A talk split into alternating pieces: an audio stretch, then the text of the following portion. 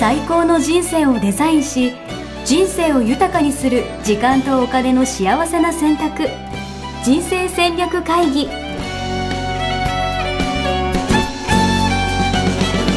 この番組は将来の仕事やお金人生にもやもやと不安を抱えている皆さんに元資産運用のプロキャリアとお金の戦略を同時に考える人生デザインコンサルタントの高頃もさあやが過去5年間延べ1700人の人生を望む形で豊かにしてきたメソッドを時間とお金の選択という切り口からお伝えしてまいります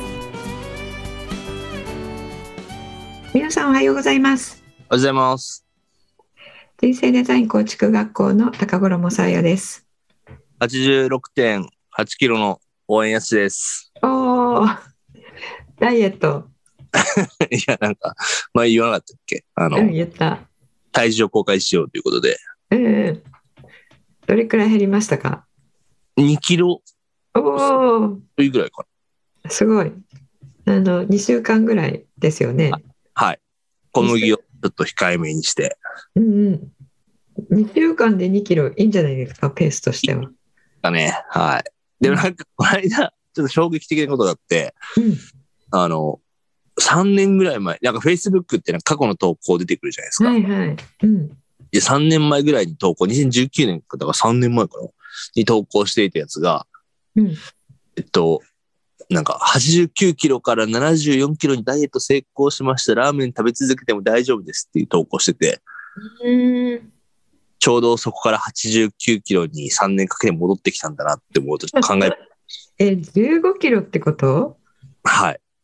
いやーすごい変動性ですね変動性、もう相場みたいな感じで動いてる感じですね。うん、あの手を出すと危険な。まあだから、だから75とか多分70キロ台とかまでは多分いけると思うんで、普通に。うんうんうん。うんまいかに習慣化するかっていう話ですね。うんうん、じゃあいや今はね一回あの到達したところなのでね、はいえー多分、えーできると思うのであはい。もう今今完回全には、うんダウントレンド入りましたね。はうん、ダウントレンド入った。い。入りました。じゃあ今回はあのダウントレンドして、えーとえー塩漬け銘柄的 に。 手に安定、えーするっていうのをね今回は目指したいですね目。指したいですね。目指したい。うんうんそういう意味で言うと今日のテーマはね、本当、はい罪悪感ということで、うんあの、今日の私にぴったりな感じで、やっぱりね、あの、ラーメンとか食べちゃったら、やっぱ罪悪感感じちゃったりとかするんで、やっぱり、うんうん食べちゃっそうですね、うん、そうですね罪悪感ねあのそういう時にも感じますよね。た。はい。うん、ということで今日のテーマは「罪悪感感じることあるない?」えーということでお送りしていきたいと思います。お願いしまおす。願いします。あの最近ちょっとねテーマをあの言っていなかったのでね、うんテーマをあの、えーお伝えしました。はい。で、えっと、今あの何々食べちゃったあみたいな、えーうんそれもねあの日本語だと罪悪感って言うんですけれども、うんえー今日はあの人に対して、えー感じた罪悪感に焦点を当てて、えーはい考えていきたいと思います。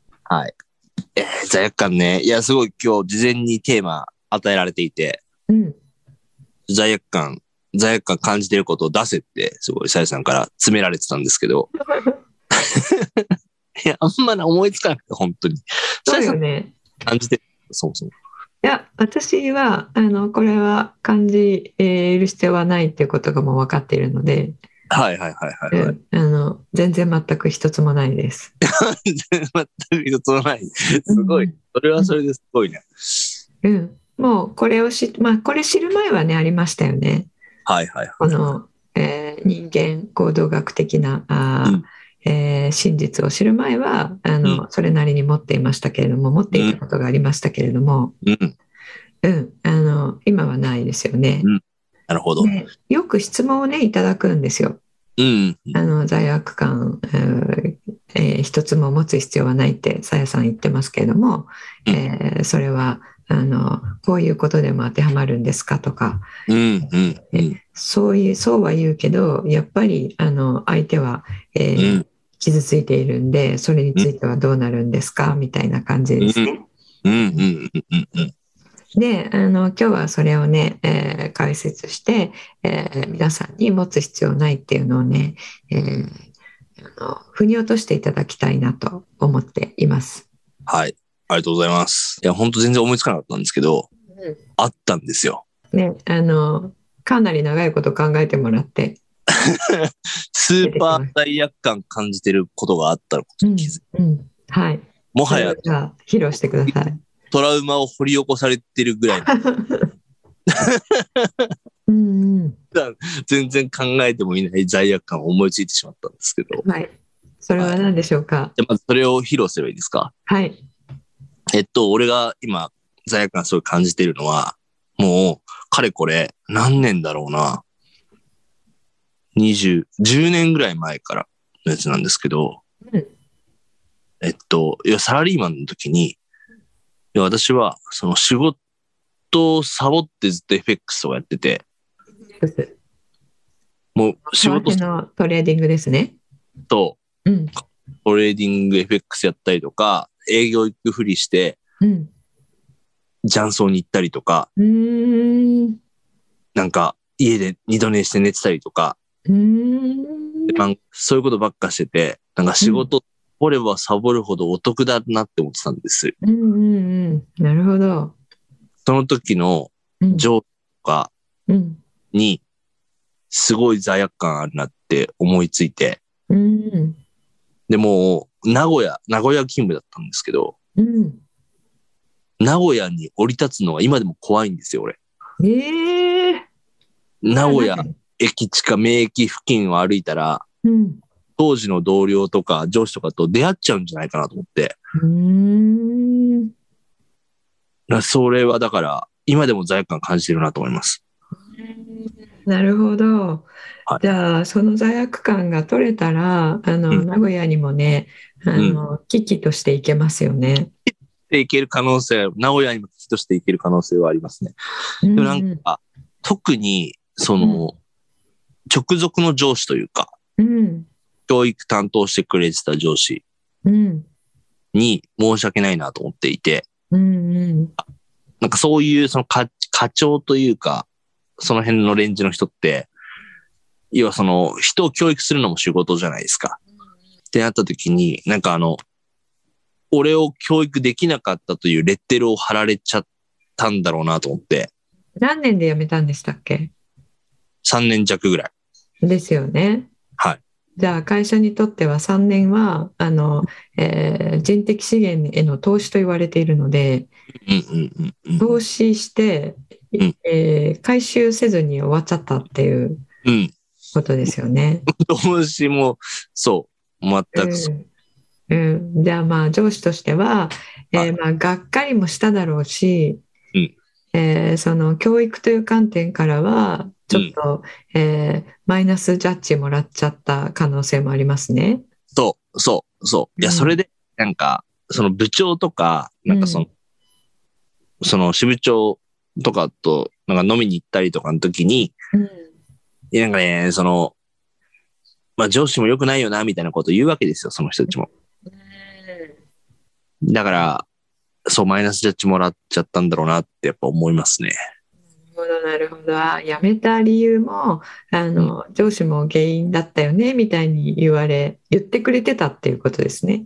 そう、ちょっとなんか、お前のせいじゃない予感みたいな。えーなるほど、えーそうしたらそれにあの一生懸命ね教えてくれた、えーんその人がうんぬんでやめたわけではないうん。うかん。ら、うんあの余計ね罪悪感持ってるっていうことですよね、そうです、そうです。はい。うん、一生懸命やってくれただけに。はいまだね本当にあの、えーパワハラしてたとか、えーそういうことであればね感じないと思うんですが、うん。うん、よくしてくれた人 の、まあ、一方的今に、後一方的に迷惑かけて、まあ、しかもうん結婚式とかまで来てもらってますからね。うーん、なるほど。それは、あの、だ罪悪感ね、感じますね。はうい。ん。相手が良い人でよくしてもらったらう、んそれだけ、あの、まあ、裏切ったみたいな感じになってるってことですよね。まあ、裏切ったもそうだし、そう、なんか恩返しできてないな、みたいな。なんかそうのん。あ、恩返しできてない罪悪感っていうのもね、うんあるかもしれないですね。はい。うん。じゃあ、それをね、あの、えー取っていくっていうことをしていきたいと思います。いやー、取れないでしょはい。We will see. はい。どうなるか。う。はい。うん。じゃあですね、あの、えーこれ、罪悪感をなくすっていうワークなんですけど、はいえー今日、あの、やすしさんにね、罪悪感あるって、えー聞いたのは、えーここの場でね、ちょっとデモンストレーションワークをね、えーしたいかなと思ったからなんですよね。はい。うん。あの、皆さん、あの、お伝えしていること、頭では分かってるんだけど、えーやっぱり自分の日常に、えーこう照らし合わせると、えーその法則が当てはまらないんじゃないかっていうところがね、えーうんうん結構あの疑問に思っている方が多いえーと思うので、うえん。ーこのね実例、えー交えて、えー考えていただきたいと思います。はい、はい、ではですね早速ですけれどもあの逆に、えーやすしさんが、えーはい罪悪感を誰かに持たれたことっていうのからねちょっとアプローチしていきたいと思います。はいはいはい。誰かがやすしさんに対してうん罪悪感を持っているなって思うことありますか、いや、これも、そう、それも事前に考えておいてくださいって言われてて、あの、えなかなか思いつかなかったんですけど、うん一個、何個かああった中で、一個で言うと、なんだろう。まあ、そうそう応援フェスとかイベントやってて、うんうんと、まあ、なんかみんなで作るみたいな感じでやってるんで、結構複数人とたくさんの人関わってイベントとかやってるんですね。うんで、その時に、えっと、いや途中で連絡取れなくなっちゃう人とかがいて、うーんあの、な、なんていうのかな。に、逃げ、逃げちゃうというか、うんうんで、なんか、うんと、まあ、役割、その役割というか、本来やるべきだったことが、なかなか、その手につかずで、みたいな、うんうんみたいなのは、で多分罪悪感感じてるんだろうなっていうのはあるかな。うんなるほど。あの、えーイベントとかをねよく応援フェス、えーえーやすしさんがやっているあのこの団体ですよね。うんえーこちらイベントとか企画運営、えーしているんですけれども、えーそこにあのやりたい人いますかって言って募ってるんですよね。そうです、そうです。はい、そしてあのさまざまな方が手を挙げていただいて、うんえーなんかね、来た時は頑張りますってお手伝いしますってやらせてくださいっていう感じで、えーうん来るけれども、えー実際ねイベントの準備ってかなりこう、えー細かいというか泥臭い仕事が多いんですよね。うんうんうんうん。うん、なのでみんなでわーってやろうみたいな感じの方は、えーその日々の業務を、えー見ると、えーだんだん、まあ、本業もあるし、えーうんちょっとこう、えーメールをねあの、う3日ぐらい返せなかったらそのまんまちょっと返しづらくなっちゃってみたいな。そうね。やっぱ一回まずくなるとというかね、うんそれうんありますよね。はい。うん。でそのままあの挨拶してねちょっとやっぱり、えーできないのでごめんなさいっていうのを、えー言ったらまだよかったけれどもあの何も言わずにあのフェードアウトしちゃったっていうことですよね。そう、連絡ないのがね、一番うん終わりますというか、うんうんそ役れ立つ。ねやるんだったらねあの待ってるしやらないんだったらね他の人あてがわないと仕事進まないしっていうことでねそうなんですよ。うん、困りますよね。はいうん、で、えーそういうことをする方は、まあ、2種類いると思うんですけれどもあの、まあ、中には何も感じない人もいると思うんですよね。うんうんうんう。うんん、ですけどちょっとそれは今日は置いといて、うんえーその方は多分ああれちょっとあの挨拶もしないでねあうんの、安井さんによくしてもらったのに、えーこうフェードアウトししちゃったなっていうね、うんうんうん。のことを罪悪感を感じているのが、まあえー典型的な、えーパターンかなということで考えたいと思います。はい、はい、じゃああの、えー罪悪感感じてるっていうのはなぜかというと、うんあのやすしさんに迷惑をかけたなってことですよね。うんうんうんうんうん。そう思ってる。うん。うん、で確かに、えー大変な思いをしたのでそのためにうん。迷惑はかけられたのも事実ですよね。うん。うん。うん。うんだ、それが彼がした行動の、えー、やすしさんにとってのデメリットになるわけですね。まあそうですね。はい。でいつもお伝えしているように、えーこの世の中は陰陽で、えーどう陰陽同時にえー存在していてあの量も同時に、えーごめんなさい量も同じなので、えーうんバランスが取れているんですよね。はい。と注い意を。うことで言うと、うん、デメリットがあったってことは、うんメリットもあったっていうことですよね。うん。うん。メリットね。うん、それを考えてみていただきたいんですが。うん。例えば、うんそうだな。その人の役割がなくなったことによって、いなくなったことで、なんか、新しい人との関わりができたとか、あとはその、なんだろう。うーん。まあなんか学びとかはやっぱこっちはこっちでありますよね。なんかその、もっと早いタイミングでしっかりフォロー必要だったなとか、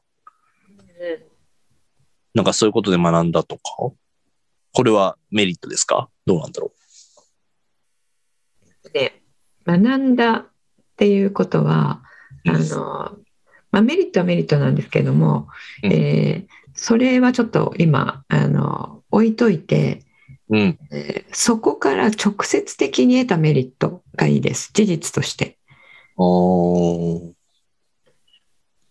まあでもなん、なんだろうな。なんだろう。でもなん、じ例えばじゃあ、えっと、逆に残ったメンバーは一致団結できたみたいな。うんうんうん、それはありますかね。はい。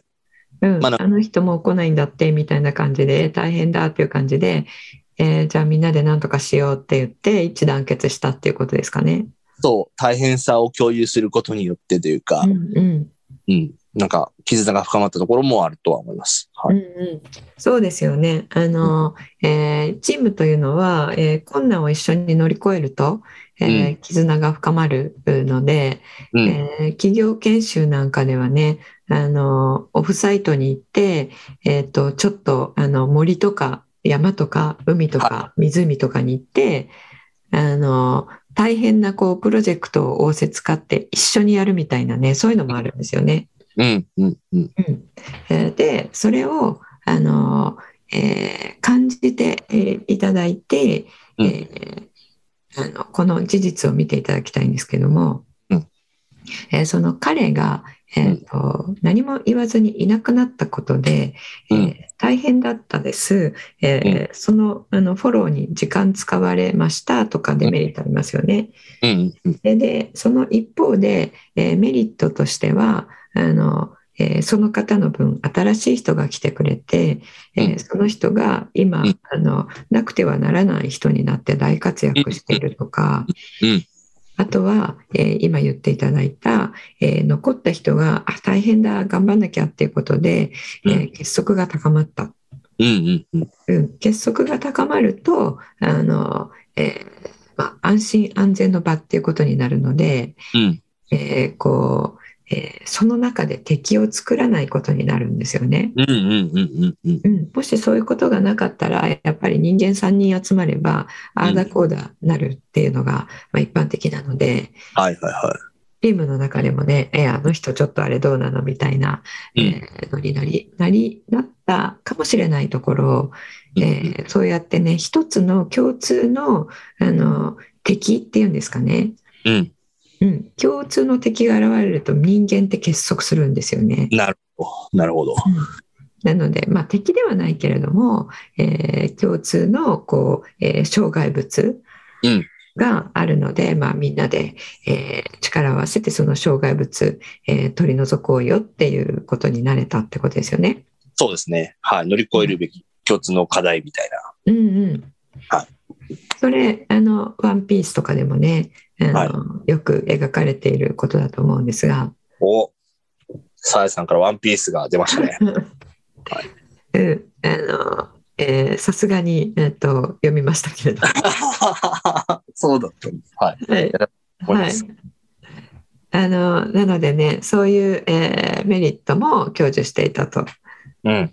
でそれがあのベースになって、えーその後あの、えーそのチームワークっていうのが、えーうんその後あれとかこれとかを一緒にやっていくことによって、えー今どうなっていますかえーっと、えそのチチームっていうか、プロジェクトとしてってことかな。うん、あの結構イベント終わったらあの一回解散するみたいになってるそうの、か変えしたら。まあ、その都度その都度みたいな感じなんで、なるほど。じゃあうん蓄積されているっていうのはない。うん、まあでもその応援フェスとしてはっていうか、まあ我々の経験としてはっていうのはもちろんありますし、うんなんだろう。で、その時やっぱその場を作れたっていうこと自体は、まあ蓄積されたんじゃないかなうん、けど、そうですね。その、えーみんなで力を合わせて、えーやることができたっていう、えーその経験と、えーその経験を得るときに培ったスキルと知識は、あのこの、えー企業体の中に蓄積されていますよねうんうん。うん、で先ほど言った、えーこれ学びっていうことではないんですが、えーそういうことがあるんだなっていうことををを経験をして知って、えっと、今度はじゃあそういうことに、えーならないように、えーうんうん最初から手立てを打っておこうとか、うん、えうん、ーやめる時には言ってねっていう仕組みを作っておくとかその改善をねできたと思うんですよね。はい。うん、でそれがあのその時にその仕組みを敷いたので、えーそれ以来にそういうことが、えーなくなったとかそういうことありますか、あ、それはめっちゃあると思います。だいぶ減った減ったというか。はいうんうん、じゃあそれ事実としてあのそういうメリットを受けたっていうことですよね。そうですね。はい。うん、じゃあそのメリットをあの、えー実際にやすしさんは、えー受けているっていうことを彼が知ったら罪悪感感じることどうでしょうか、どうなんだろう。なんか、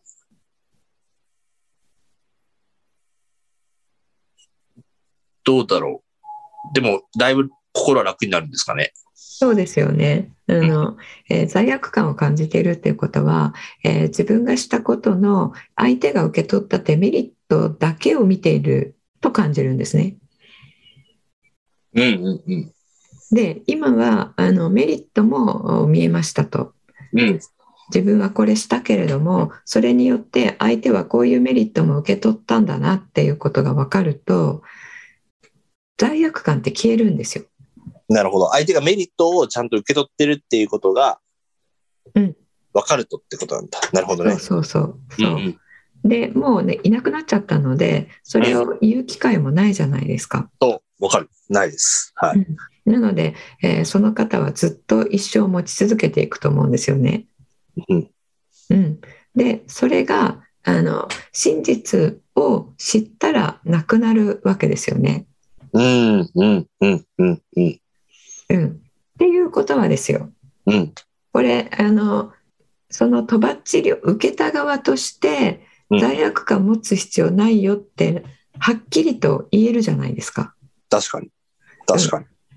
こそれんな、今、もし苦しんでるんだとしたらね、うんうん、そんな気にしてないですよ、感じですね。うん、それただ単に性格として気にしてないよっていうことじゃなくてうん。なんであのはっきりと確信を持って罪悪感感じる必要ないよって言い切れるかっていうと、うえーん。それによって自分はこういうことを受け取ったからだよっていうことが言えますよね。うんうんうんうんうん。こういうメリットを、うんうん、そのあなたが辞めてくれたおかげでこういうメリットを受け取りましたっていうことですから。うん。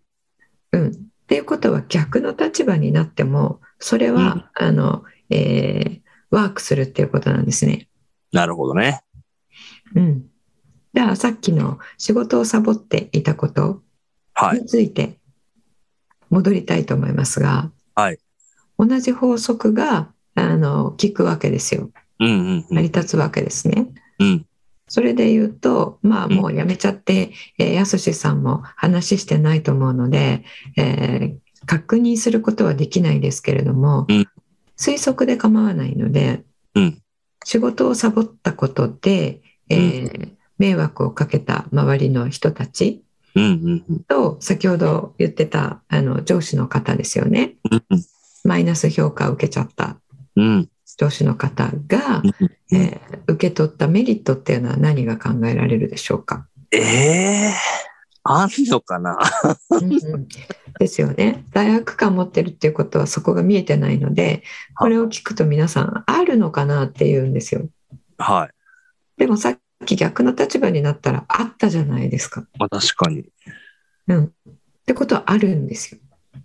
ええまあそれこそ、でも学びとか経験になったとかそういうことじゃなくてってことですよね、きっとね。もっと直接的そうにって。そう。そうそう。ええないでしょまあちょっとヒントをお渡ししますね。はい。じゃあ、その上司の方は、う。はい。えーえー辞めた部、えー育てた部下が辞めたことで、えーうんその時はがっかりしたり失望したりしたと思うんですよね。うんうんうん。 そこから何かしたことがあったと思うんですけれども、何をしたと思いますか、可能性として。何かしたのかななんだろう。えまあ、新しい人採用するとかうんうん、そうですよね。新しい人採用しました、多分。うん。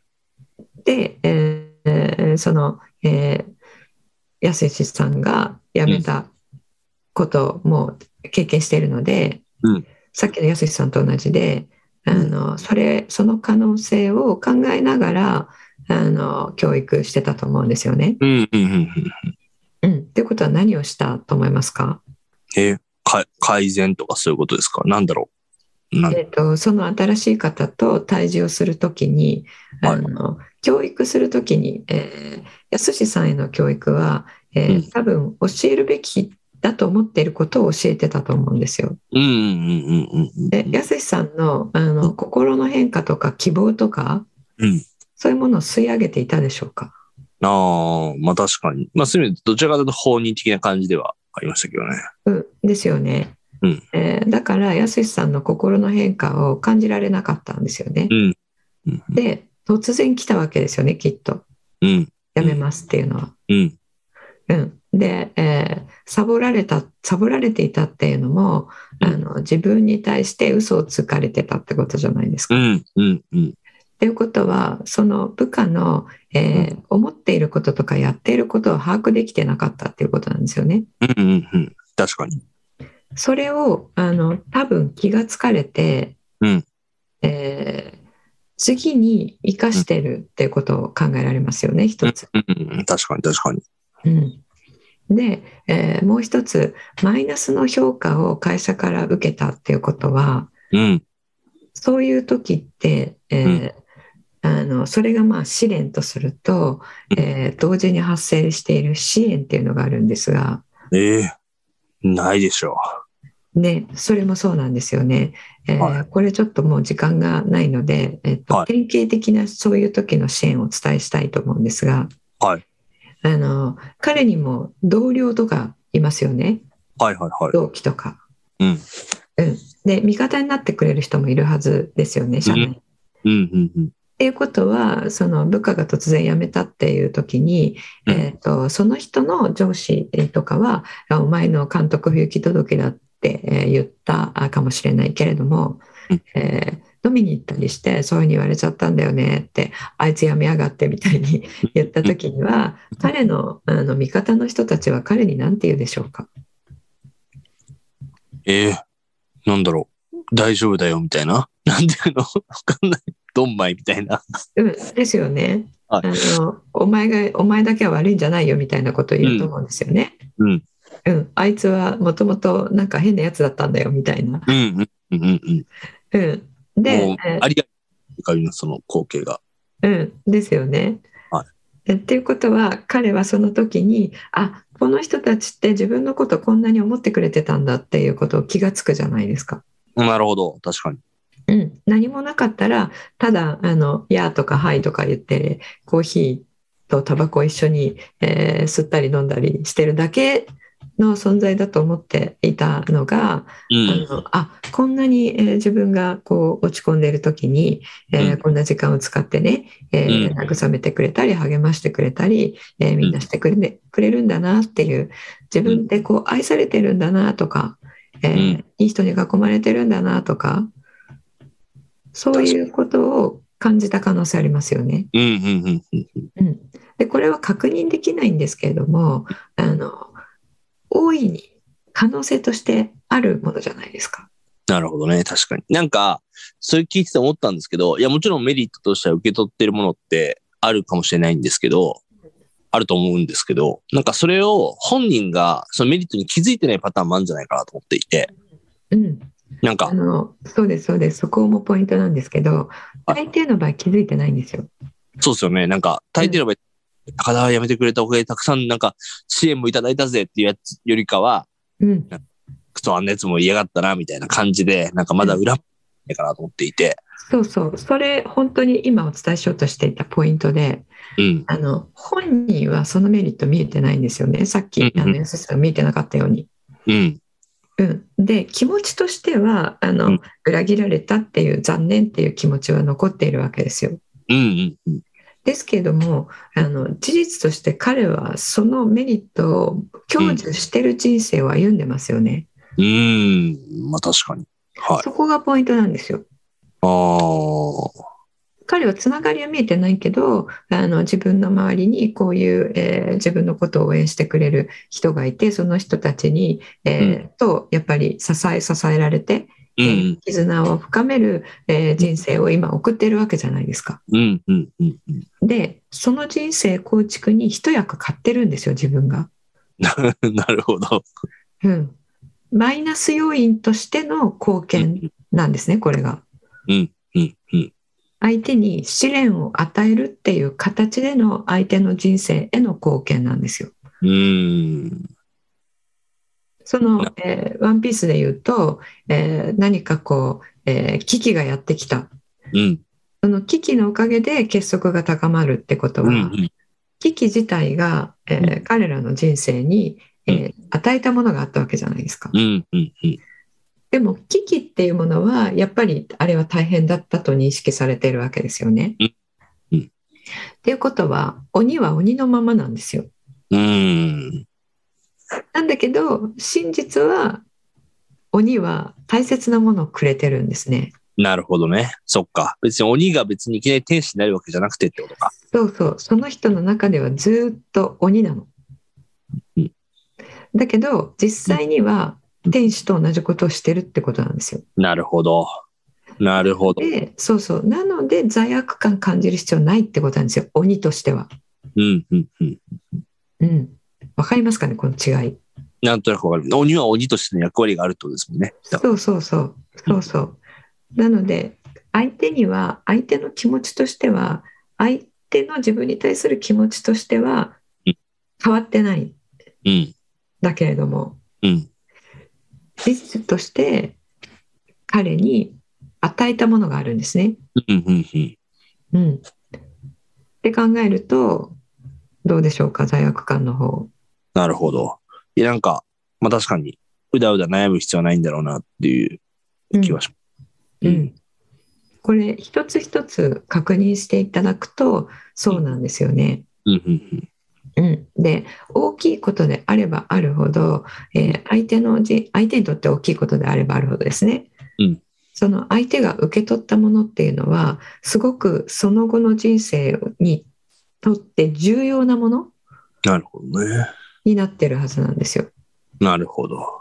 うん、私も実はあの、えーちょうど本当に3年ぐらい育てた部下があの、うんえー知らない間に、えっと、転部届を出されていて、はいはいはい。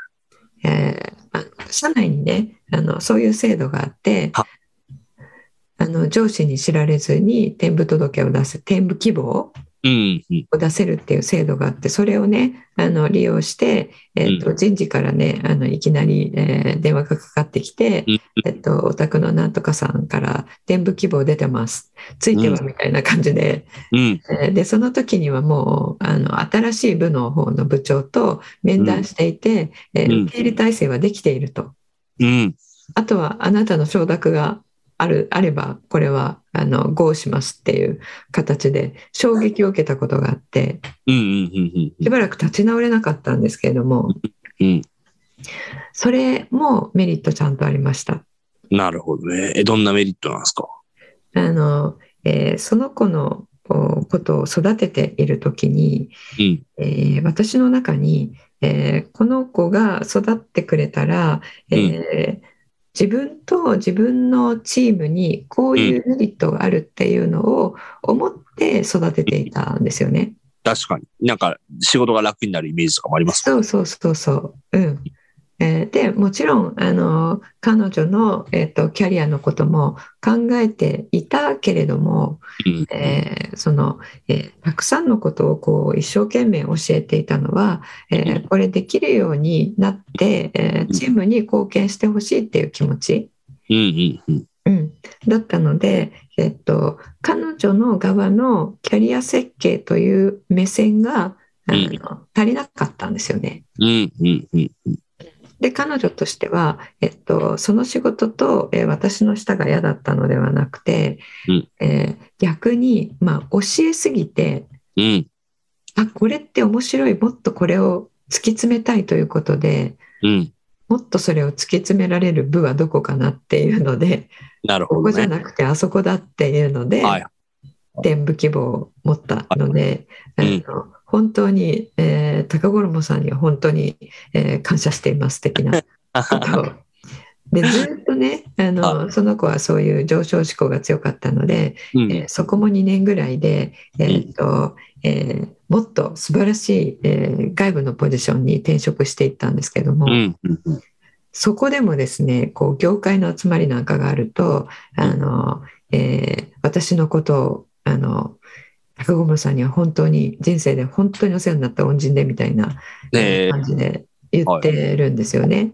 いはうん、でそれだけあのそこにいた時は幸せだったしあうのん3年ですごいあの社会人として、えーいろいろなことを身につけられたし、えーキャリアの土台ができたっていうふうに思っていてもあの、うそうやって思っていればいるほどい。うん。そのように自分のキャリアを真剣に考えている、えー人というのは、うん。えーあの次に行く。うん。うん。うん。うん、っていうことを私は、えー感じていなかったのでうん。その育てている時には。うん。うん、なので目線をねあのそれ以来は、えー人を育てる時に、えーその人としてその人のキャリアとして、えーどういううーその人のキャリアにどういう貢献ができるのかなって考えたんですよね。うん。うん。うん。うん、でそれが今につながってるんですよ。なるほどな。すごい。繋がってるんです。なるほどね。その時の経験が。そうそう、その人のまさにもう価値観とか、うえーん。その人のキャリア設計とかを考えてなかったわけなのでう、ん。うん。うん。うん、あのまさに会社にとって、えーどう、えー貢献する人材に育てるかっていう目線にしかなかったのでね。うん。うん。うん。うん、でそれがあの一人一人が、えー自分をこの会社で伸ばせるなって思ったら、えーうん辞めないし、うん。あのここのポジションで、えーもっともっと自分がやりたいことができるっていうのが見えていたら、えーうん全部希望も出さなかっただろうし、うん。うん。うん。うん、っていうようなことを発見できたんですよね。なああ、すごい。うんでそれがあのプラスっていうのは何かっていうとそれだけではなくて、うえっん。と、さっき言ったように、えーショックが大きければ大きいほどその後の人生にとってすごい重要なことがそのメリットの中に入ってるんですよ。はいはいはいはいはい。うん、で私にとってもそれがきっかけで、えーうんこの働いてる時のうん。個々の人の心の中の満足度うん。っていうのに焦点が当たるようになったんですよそれ以来。ええすごい。で今幸せに働くにはどうしたらいいかっていうことをお伝えしてるんですよねねめっちゃきっかけもらってるじゃないですか。そうなんですよもうなので、えーまあ命の恩人ぐらいなんですよね実はいやー、もう、もうこのポッドキャストを聞いてる方は、全員その方に感謝した方がいいかもしれないです ね。本当本当本当にそうなんですよはい。うん、っていうことは今思えば彼女が、えー、高五郎さんには本当に感謝していますって言い続けたのは罪悪感もあったんじゃないかなって思うんですよね。うんうんうん。うん、でそれ感じる必要ないんですよね私はすごい感謝をしているので。うんうんうんううん。ん、っていう、えーものなんですよね罪悪感って。いやー、すごいな。面白いですね、なんか。あの見えてないことがやっぱり私たちは全員見えてないのでうんうんうん。真実を真実をというのは両側ですよね。うん。うん、いつも片側しか見ていないので、見えてなくても、事実ちゃんと受け取ってるよねってことですもんね。そうそうそう、そこに信頼を持つ、うんうんうんうん。そのことで、そこに信頼を持つことで、あの今みたいにね、えーあれやったことの相手にとってのメリットなんて分かんないよって、えー思うと思うんですけど、うんあの、慣れないうちは、このワークをしても。うん。だけどあの自分に見えてないけど必ず相手は、えーそれのメリットを受け取っているっていうことを信頼できればうん。それだけで罪悪感って取れると思うんですよね。なるほどな。いや、面白い。そうなので結論としては罪悪感は全ての罪悪感は幻想なので、うん幻想というのは真実ではないっていう意味ですね。なので取り去っていいものっていうことになります。いいですね。ぜひ皆さんで取り去って、うんいけ、だいぶ生きるのも楽になりますよね。そういう考え方知ってるだけで。そうですね。あの、やすしさん、名古屋に今度行ったらどうでしょうか。ちょっと、あの、見てみてください。いやー、もうドキドキしますけど、はい。いや、なんか、そうね。だから、その事実に、向こうメリットを受け取ってるという事実を信用してるとですね。そうそうそうそう。うん。まおあ、前そのの人にはね、うん、前の手で昇格できなかったんじゃねえかってぶん殴られる気もするんですけど、うん、うん、うん。それも一つの幻想だと思いますし、でうん、も、逆だと思いますよ。えでその方の立場と私の立場とほぼ同じじゃないですか。そういうことかもしれないですね。いやだから、あそうそうそれで言うと私今につながってますけれどもその会社内でもその後ですから、えっとえーリーマンショックがあった時に、えーはえっとリストラ会社全体で2割3割のリストラの時に、えーうん私のチームからは1人もリストラが出なかったっていう実績を残したの、その後の話ですから。うーん。それなぜかというと個々の気持ち幸せに働けてるかなっていうことを考えてたからだと思うんですよね。なるほどね。うん、あと一人一人の才能を、えーこの仕事で発揮できているのかなっていうことと自分が発揮できているということを感じているかなっていうことうなどにん。も、あの気を配るようになったので。うん。なるほど。うん、なので、えっとえー事実として、えーその後のパフォーマンスの向上とか実績の向上に、その上司の方もつながってると思いますよ。ええちょっと、その事実を、ちょっと信信じたいなとうん思います。うん、はいということであの、は罪悪感ね皆さん、えー人に対する罪悪感、えー持っている方がいらしたら、えーあのやすしさんの場合はね名古屋という、えー地形地形というんですか場所に行くとこのドキドキするっていうことなんですけれどもあの場所ではなくて例えばこういうシチュエーションだと、えー罪悪感がこう込み上げてきてドキドキするとか、えーこういう人だとドキドキするとか、うんえーそういうことがある場合にはあの過去の罪悪感過去のことだから、えーもうワークしなくていいんじゃないのと思うかもしれないんですけれども今の私たちの言動に影響を与えているので罪悪感あの全てさっぱり消した方がいいんですね。うん、うん、うん。うん、そうすると今のえー言動が本当にえー自分らしいもの、えー、全て出せるようになっていくので。うん。うん、ぜひね、あの、このワーク、えーやってみていただきたいと思います。うん、いいですね。ありがとうございます。はい。じゃあ今日はそんな感じで。はい、何か案内することは何かありますかあ、そうですね。ありがとうございます。えっ、と、あの、人生デザイン構築学校は、えー人生デザイン構築学校というものしかなかったんですけども、カリキュラムとして。うん。ですけど、あの、基礎講座っていうのをね、えーあの、今年はたくさん作っていこうかなって思っているんですが、うんえー1月は、えー資産形成のベーシック講座というものを立ち上げて、はいえーもう、あの、えー満席御礼になって講座が開始されているんですが、うん2月はあの心理学のベーシック講座というものをお、えーなるほ立どち上げます。これからですね。理学のベーシック。これからです。えーで、これは、あの、えー松野真由子という認定講師が、えーやる講座なんですけれども、うんうんえー彼女はね、あの、心理学うーの、えー領域の学びを、えっと、鏡の法則書かれた野口さんのところでカウンセリングも学んでいてね、あのえーそうなんですよ。ちょっと肯定、自己肯定感が低い方とか、えー自分軸を持てないえー方とか、えーそういった自分の土台を、えーまだしっかり確立できていない方の、えーえーその軸を、えー強くするっていうところをね、すごい得意としてるんですよね。うんうんうん。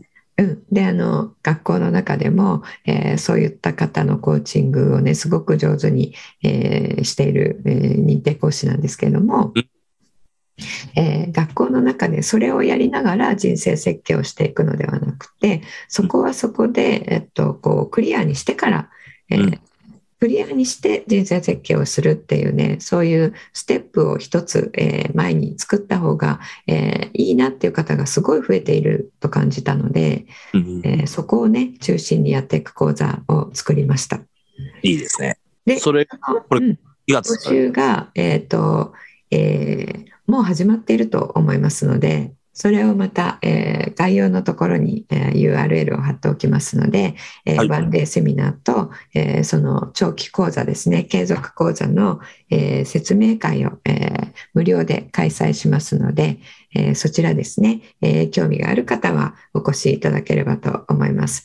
いいです心ね。理学心理学的アプローチで、えー自己肯定感を高める、えー自分が価値ある存在だということを、えー腑に落とすっていうことですね。はいいいで、す。ぜひ。あの、資産形成の講座もすごい人気で、説明会とかもね、ずっと満席だったっていうふうに聞いているんで、ぜひ、そうな心ん理学ですよう講座んの方、皆さんお早めに申し込んでいただけるといいのかなと思いますんで、よろしくお願いします。はい。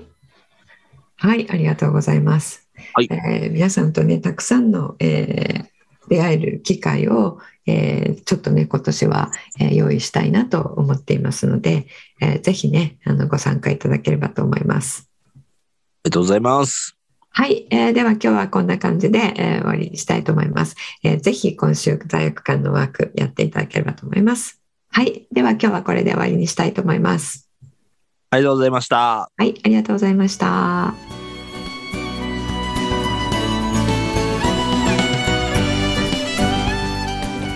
人生デザイン構築学校では通年募集を開始しました1日入門講座説明会こちらにご参加いただくと、えー学校でどのような授業を受けることができるのか体験をすることができますそしてカリキュラムはどのようなものなのか、えー中に入っている方はどのような人がいるのか、えーさらに卒業後の人生はどのような人生が待っているのかそういったことを体験学習そして説明を聞いていただくことができます毎月2回ないし3回開催しますので、えーこれまで半年または1年待っていただいていた方もぜひ直近の入門講座説明会にご参加いただければと思います、えー特典もご用意しています、えーこちらで皆さんとえーお会いできることをえー楽しみにしております